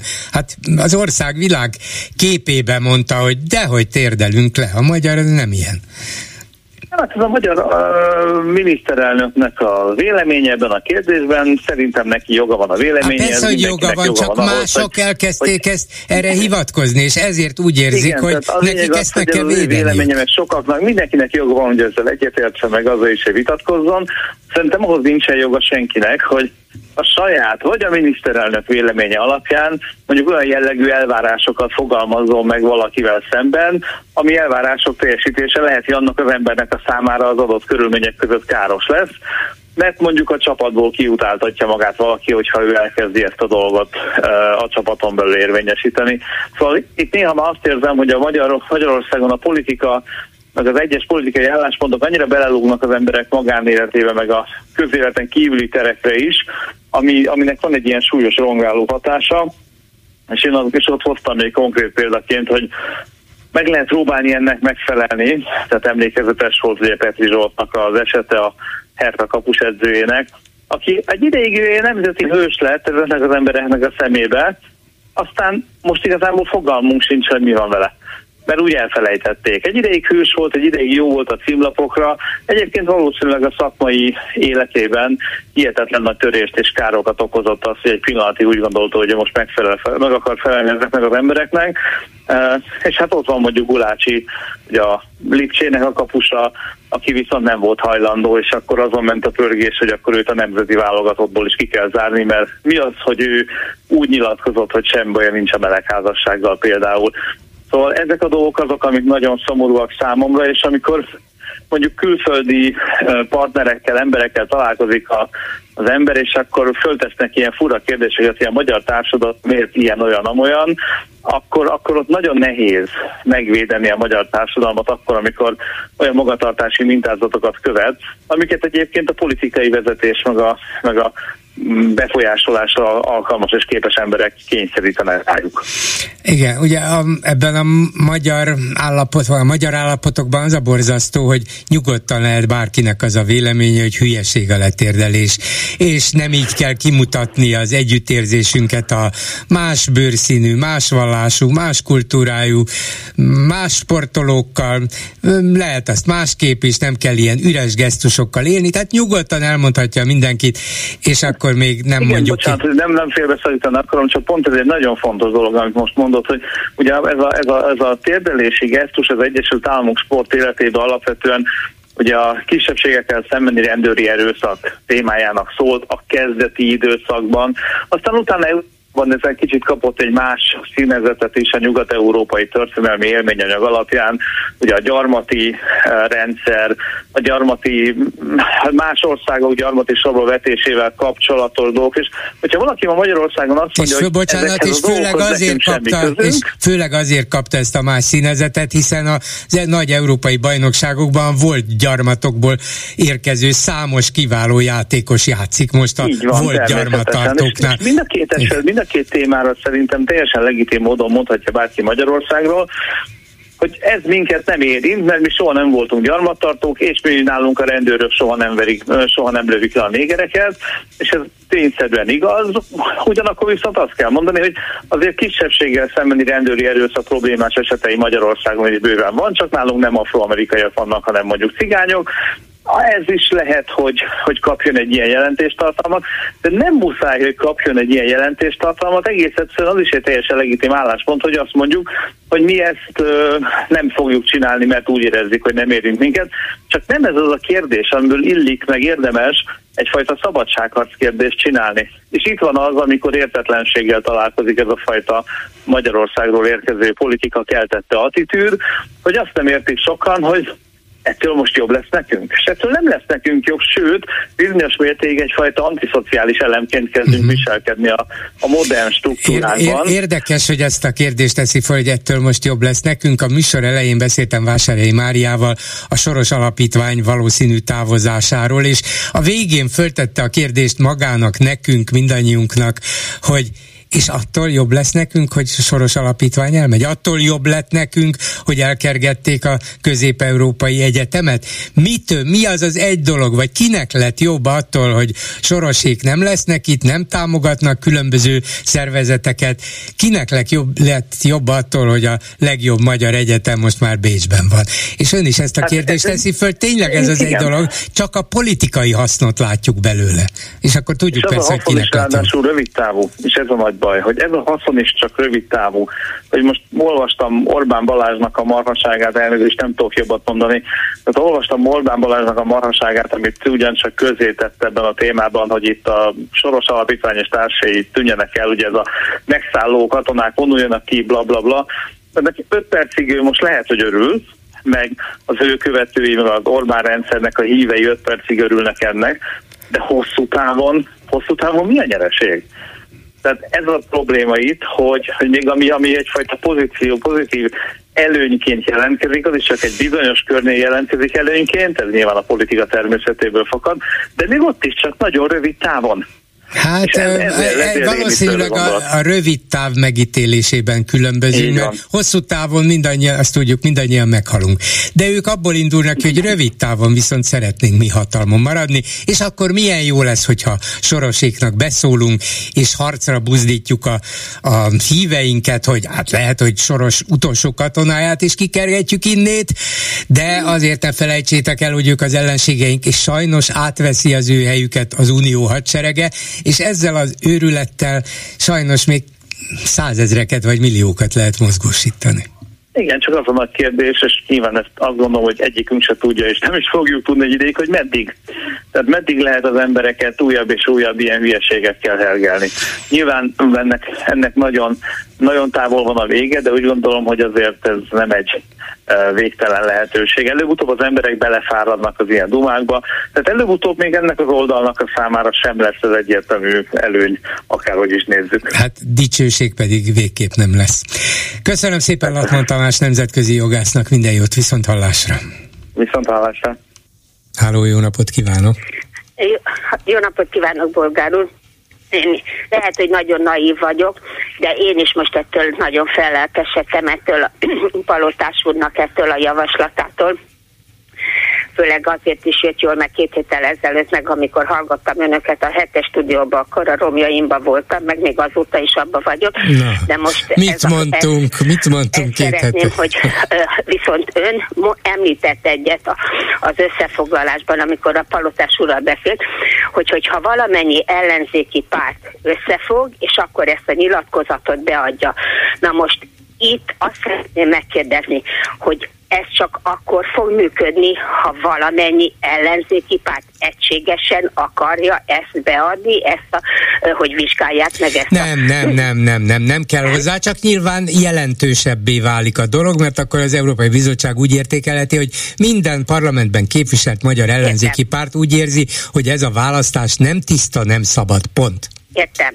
Tehát ez nem szükséges. Nem ehhez. Tehát ettől függetlenül ezt be lehet adni, még akkor is, hogy, hogyha például az Ungár Péter, amire én majdnem mérget veszek, és még lehet, hogy itt lesz más párt is, hogy, hogy, hogy nem, nem vesz be, be lehet, hogy nem. Igen, igen, igen, be lehet adni, csak uh-huh. valószínűleg egy kicsikét erőteljesebb, nyomósabb, hát hogyha világos. mindegyik hozzá. Az, az egyértelmű, hogy az erőteljesebb, csak én ettől ijedtem meg, hogy ő nagyon azt hangsúlyozta, hogy akkor az ellenzéki pártok pártok egységesen, ha ezt a kérvényt beadják, akkor, akkor e, e, e, hát esetleg, ugye most én még azért e, feltételesben mondom, hogy elindulhat a dolog, de akkor nem szükséges ehhez. Nem. Mert az, ez, ez, ez, hogy ebben az Orbán minden követ megmozgat, hogy ez ne történjen meg, abban egészen biztosak lehetünk. Hát igen, lehet, lehet, hogy megmozgat minden követ, de egyelőre még nem látom, hogy az ellenzéki pártok úgy gondol, persze nyár van még, és nyilván szabadságon vannak a hosszúra nyúlt parlamenti ülésszak miatt, de nem látom, hogy elkezdenének gondolkodni azon, hogy na, gyorsan üljünk össze, és szeptemberben küldjünk el egy panaszt az Európai Bizottsághoz. Én megpróbálom őket kérdezni, de uh-huh. ahogy tegnap Újhelyi Istvánnal beszéltem, aki igaz, hogy már nincs pártban, tehát ebből Igen. a szempontból nem nem sorsdöntő, vagy nem, nem döntő az ő szava, de mégiscsak azt érzékeltette, hogy mindazt, amit leírnának egy ilyen panaszban az ellenzéki pártok, az Európai Bizottságnak, az Európai Parlament már tudja, tisztában van vele, és megteszi, vagy megtehetné, amit tud. Nem változtatna szerinte sokat, hogyha egy ilyen panaszsal fordulnának hozzá, Én úgy gondolom, hogy szerintem minden alkalmat meg kell ragadni, és minden hogyha alkalmat. ha ilyet eddig még nem csináltak, akkor ezt is ki kell próbálni. Vajon mit szól rá az Európai Bizottság?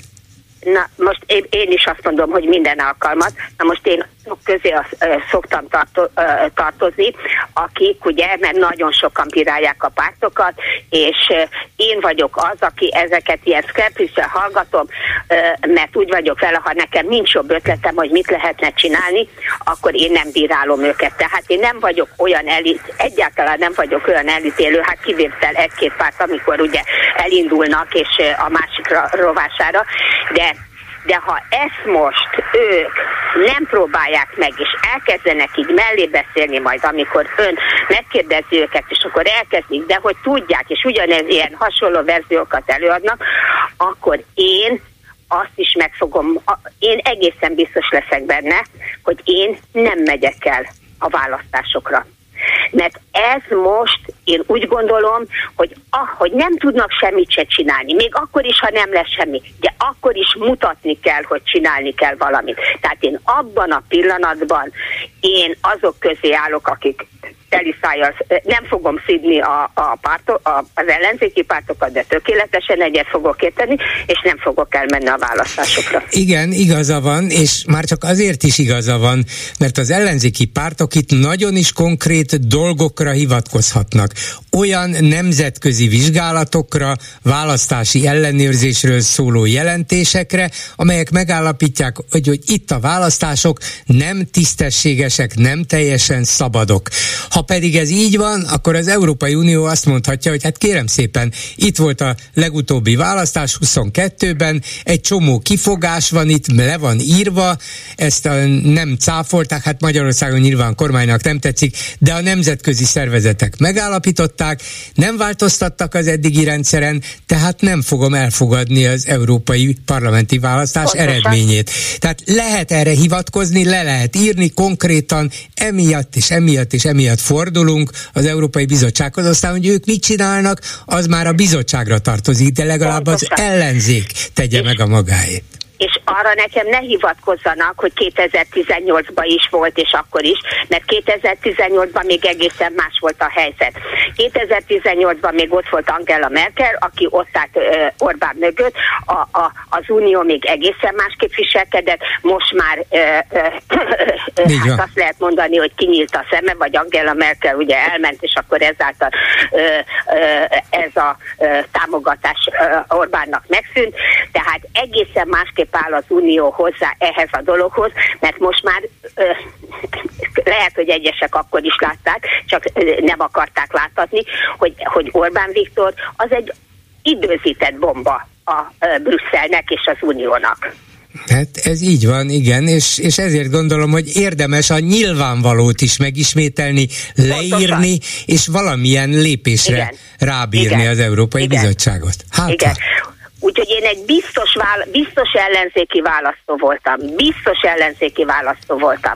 De ha ők most nem mozdulnak rá, én garantáltan nem megyek el választani, és megpróbálom, nem szoktam agitálni az embereket se erre, se arra, de most elkezdem agitálni az embereket, és észérveket fogok felhozni, hogy miért nincs értelme elmenni erre a választásra.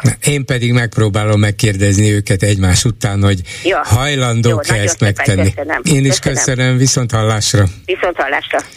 Háló, jó napot, háló, jó napot kívánok! Jó napot kívánok! József vagyok Rákos Palatáról, és üdvözlöm Bolgárul és a kedves hallgatókat is. Parancsoljon!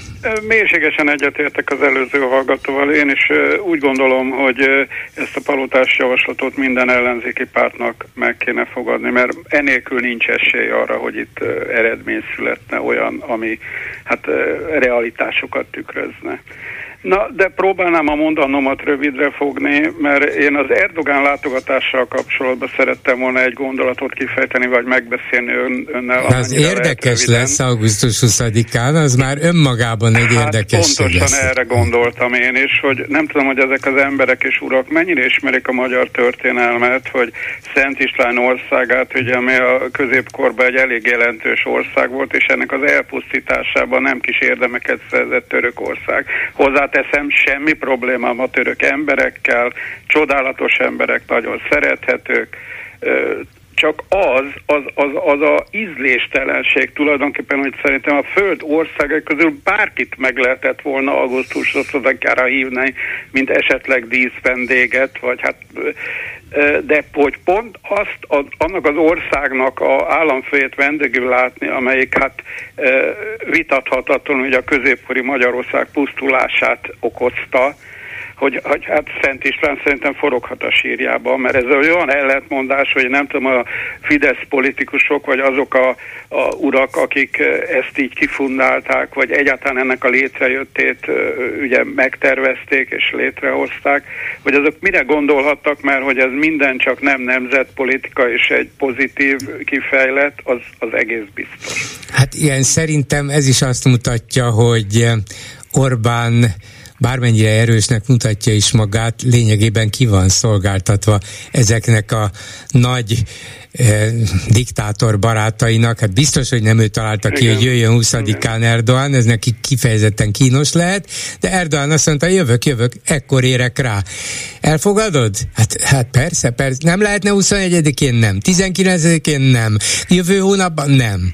Hát és, akkor... és akkor ezek után majd kiállnak azzal, hogy a keresztény Magyarország, a keresztény, és akkor a díszvendék egy tulajdonképpen félig Mohamedján országnak a elnöke. Hát nem tudom, hogy díszvendég hát lesz-e, vagy, vagy e, éppen távol tartják majd az ünnepségektől. Hát, hát, minden esetre olyan érdekes. abszurd az egész. Hát és... ráadásul a félváros lehet, hogy le lesz zárva, legalábbis igen, legúl, ha csak igen. nem felcsútra viszik igen. rögtön. Meg még egy érdekes dolgot véltem felfedezni, de hát nem tudom. Hát ugye egy az, hogy ugye augusztus 29-e milyen közel, ugye a Mohácsi ütközet, meg Budavár elfoglalása, szintén augusztus 22 Tehát ezek olyan érdekes dolgok, hogy ezek az egybeesések. Meg a másik dolog, hogy én nem tudom, hát én 69 éves vagyok, és nagyon furcsálom azt, hogy a médiákban szinte sehol nem hallottam én semmit arról, hogy a világosi fegyverletétel kapcsán most augusztus 13-án, hogy nincs összefüggés ugye a nagy orosz barátság, és a között, hogy ez a jeles dátum, ez szinte most teljesen kiesett Hát máskor is, szerintem máskor is kiszokott esni, nem, nem mm. szoktunk róla megemlékezni, hát nem egy, egy örömteli dátum és hát, emlékezés. Igen. Ez szerintem ez csak véletlen, senki nem szólt, hogy ezt inkább hagyjuk, mert az orosz barátainknak ez kínos hát, lenne, igen, vagy nekünk lenne kínos az oroszok miatt, nem hiszem. Hát ez, ezek után már csak azt van, hogy október 6-án esetleg a halnia leszármazottait meghívják díszvendégnek. hát lehet, hogy Erdogan be fogja jelenteni Mohácson, hogy Törökország kártérítést fizet Magyarországnak a 150 éves uralomért. Na? Hát, na, nagyon szépen köszönöm. Volna még ötletem, köszönöm szépen, viszont Minden hallásra. Jót, viszont hallásra. Mit írnak a Facebook kommentelőink, Lőrinc Saba? Szia Gyuri, köszöntöm a hallgatókat. Az első téma nem olyan vidám, mint a, és abszurd, mint a, az előbbi beszélgetés.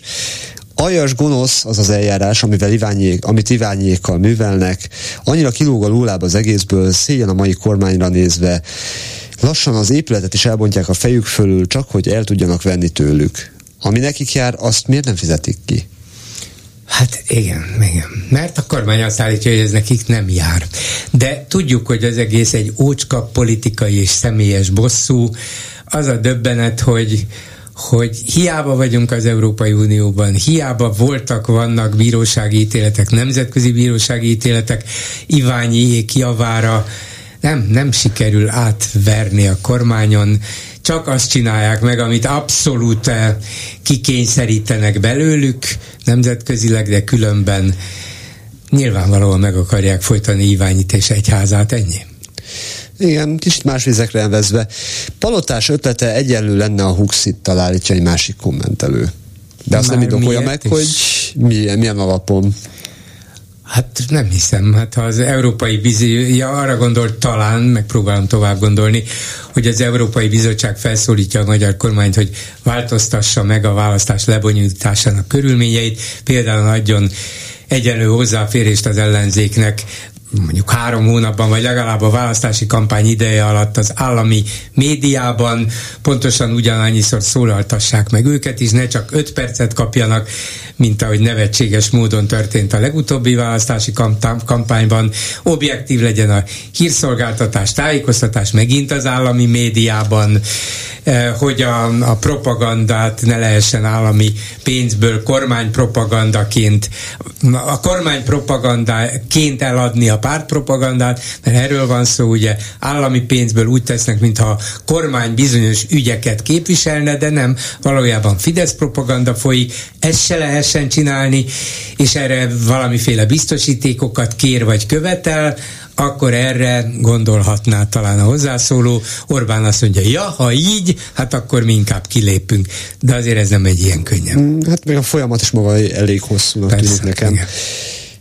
Orbánt akkor támogatta Soros, amikor még hátrányos helyzetű volt, így a következő kommentelő. Hozzátéve, most előnyös helyzetű, talán halmozottan. Ez jó, halmozottan előnyös helyzetű Orbán Viktor, igen. És akkor egy kicsit más, megint egy kicsit abszurdabb területre.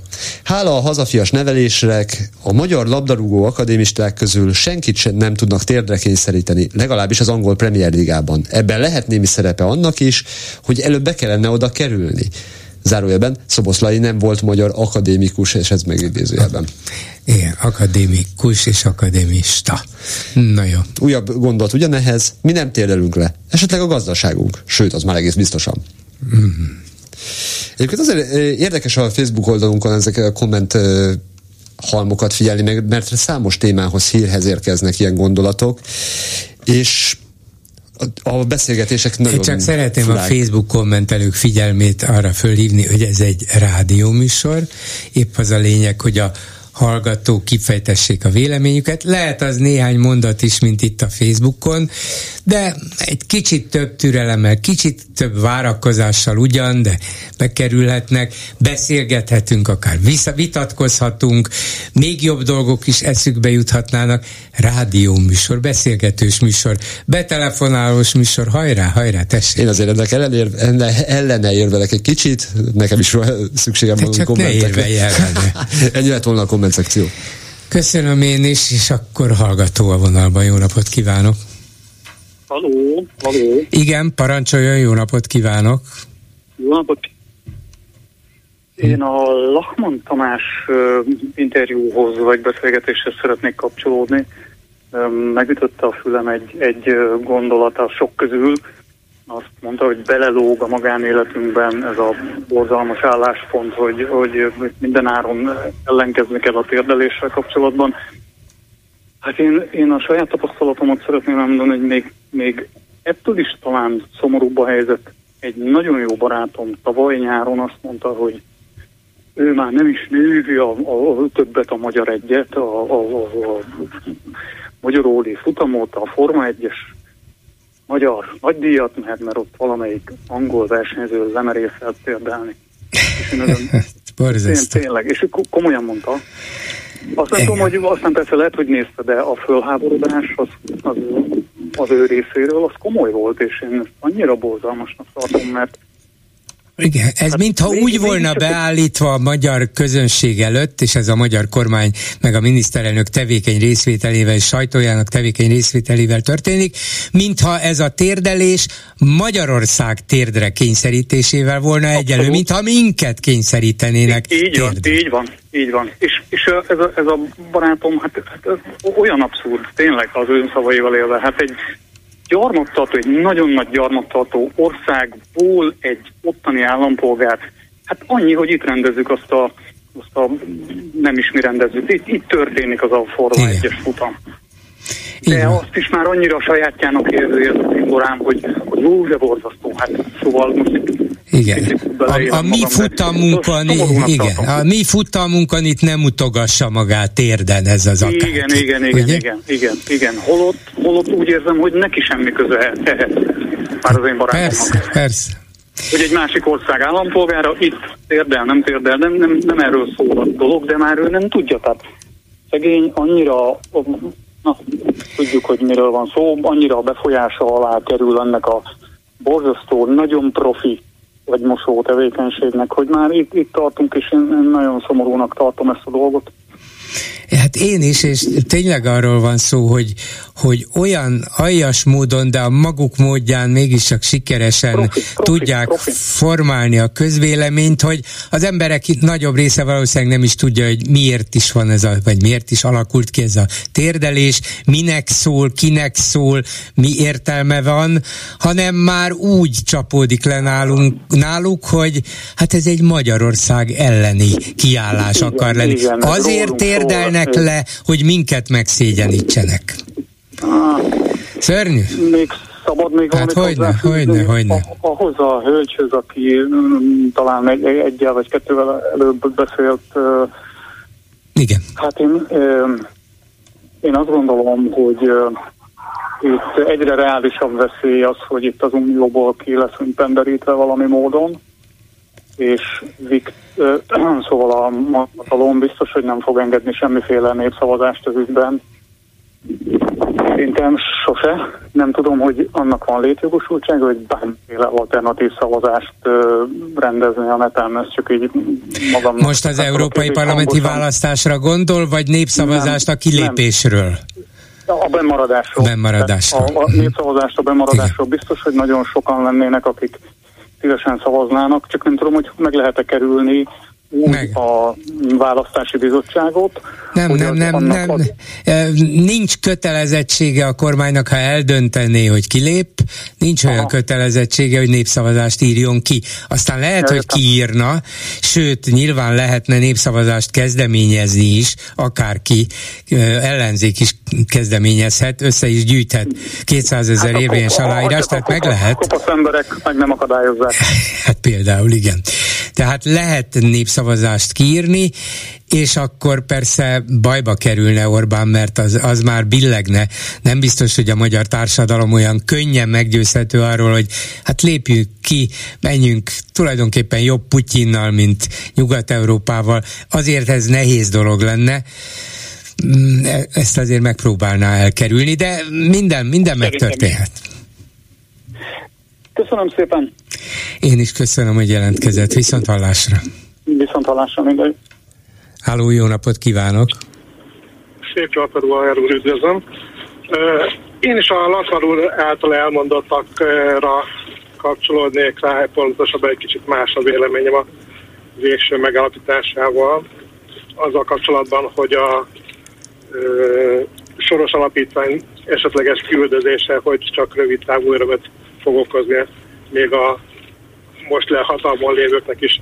Szerintem ez, ez nem, nem rövid öröm lesz, hanem, hanem nagy és hosszú távúan egy folyamatnak a része, hogyha kicsit nagyobban nézzük, akkor inkább a demokrácia koporsójából egy újabb apró koporsországnak, hiszen ha lehet egy kicsit kicsit elrugaszkodom, de hát tulajdonképpen ennek a már végeredményét láthatjuk észak amikor már ezek mind végmentek, amikor minden úgymond ilyen ellenzéki, vagy nem is ellenzéki, de kicsit is minimálisan a rendszer ellen mondó, vagy, vagy akár gondolkodni merészelő hangot elhallgattatnak, és akkor, akkor már kész van az a autokrácia, és, és még nem tudom, hogy mi egymásnak lett ö, diktatúra és minden, ami, amire pont ez a hatalom vágyik most. Tehát ez nem egy rövid távú, én is, én is pessimistább vagyok ebből a szempontból. Mondtam is Latman Tamásnak, hogy az a rövid táv lehet, hogy viszonylag hosszú időre szól, és hatalmon akarnak maradni. És, és ez talán segít hát, nekik. Hát észak is lehet találni ellenzéki embereket, bár ezek otthon biztosan nem vallják meg, hogyha netán valaki négy szem közt, vagy, vagy valami nagyon-nagyon titkos interjúban tud velük esetleg valami nagyon védett chat szobában, vagy hasonlóan tud velük kapcsolatot teremteni, akkor vannak ott is ellenzéki hangok, de ott már tényleg alig mernek ezek felszíre jön, és, és ha otthon megmernek szólalni, akkor hát nagyon nem garantálta. Igen, hát és ez sajnos már Oroszországban is így van, nem csak észak igen, igen, igen. Na hát, hát ugyanazt mondom, hogy, hogy ugyanebbe az irányba haladunk szép apró, de stabil léptekkel. Igen, sajnos, sajnos így van. ebbe az irányba visz az egész. Köszönöm szépen. Nem szerettem volna Én ilyen köszönöm. szomorúan befejezni, de, de bízunk abban, hogy talán mégsem érünk el oda. Jó, ennyi, ennyi legyen a pozitívum. Hát Happy end. Köszönöm. Köszönöm szépen, viszont hallásra. Viszont hallásra. Ezzel a megbeszéljük mai műsora véget ért készítésében közreműködött Král Kevin, Lőrinc Csaba, Erdei Tünde, Lehocki Miriam és Kemény Dániel. Bolgár Györgyöt hallották, viszont hallásra holnap. Most pedig jön az Esti Gyors. Esti Gyors, a hírek háttere. Augusztus végén már más illata van a nyárnak, főleg reggel és este. Beszűrődik valami az ősz fűszereiből. A lakásunk az udvarra nézett, hiába állt a ház a Dunaparton, nem lehetett a tűzijátékot az ablakból vagy az erkéről nézni. Nagyon irigyeltem azokat, akik ezt megtehették. A 80-as években még egy budai kerületben sem voltak látványos különbségek. Persze mindenki tudta, hogy melyik lakásban laknak csórok, és melyikben tehetősebb családok. Nekem gyerekként valamiért az erkély és az utcai ablak volt ennek a fontos mércéje, miközben ebből nem lehetett okvetlenül ilyen következtetést levonni. A második világháború utáni történelem szanaszét szórta az embereket, hogy aztán mindenki máshol landoljon leginkább feldarabolt lakásokban. Tehát le kellett ballagni a ház elé a rakpartra. Napközben, akkor is volt légiparádé, ugráltak az ejtőernyősök a folyóba, sétahajón transzparens, éljen pártunk és népünk szilárd egysége. Este újra irány a parti kövek, nem volt kordon, valtonos kopaszok, ment mindenki amerre látott. Sok volt a kiskatona, eltáv még az eskütétel előtt ez mindig belemart a gyomromba, bár még messze voltam attól, hogy engem is vigyenek, elszontyolottam a pusztól a gondolattól, hogy egyszer majd ezt művelik velem. Aztán repültek a rakéták, az nagyon jó volt, majd megint vissza a morcogásba, hiszen Gusztus 20 egyben azt is jelentette, hogy mindjárt iskola. Kavargott bennem az egész. Ma is a közelben lakom, de már nem mindig megyek le. Utálom a tömeget, szorongó, tépelődő gyerekből, morcos felnőtt lettem. Szokás azt mondani, hogy ez már nem korszerű, vagy ahogy a zöld kánon szerint zsolozsmázni kell, nem fenntartható, meg drága, és különben is, aki örül neki, az Orbán szekerét tolja.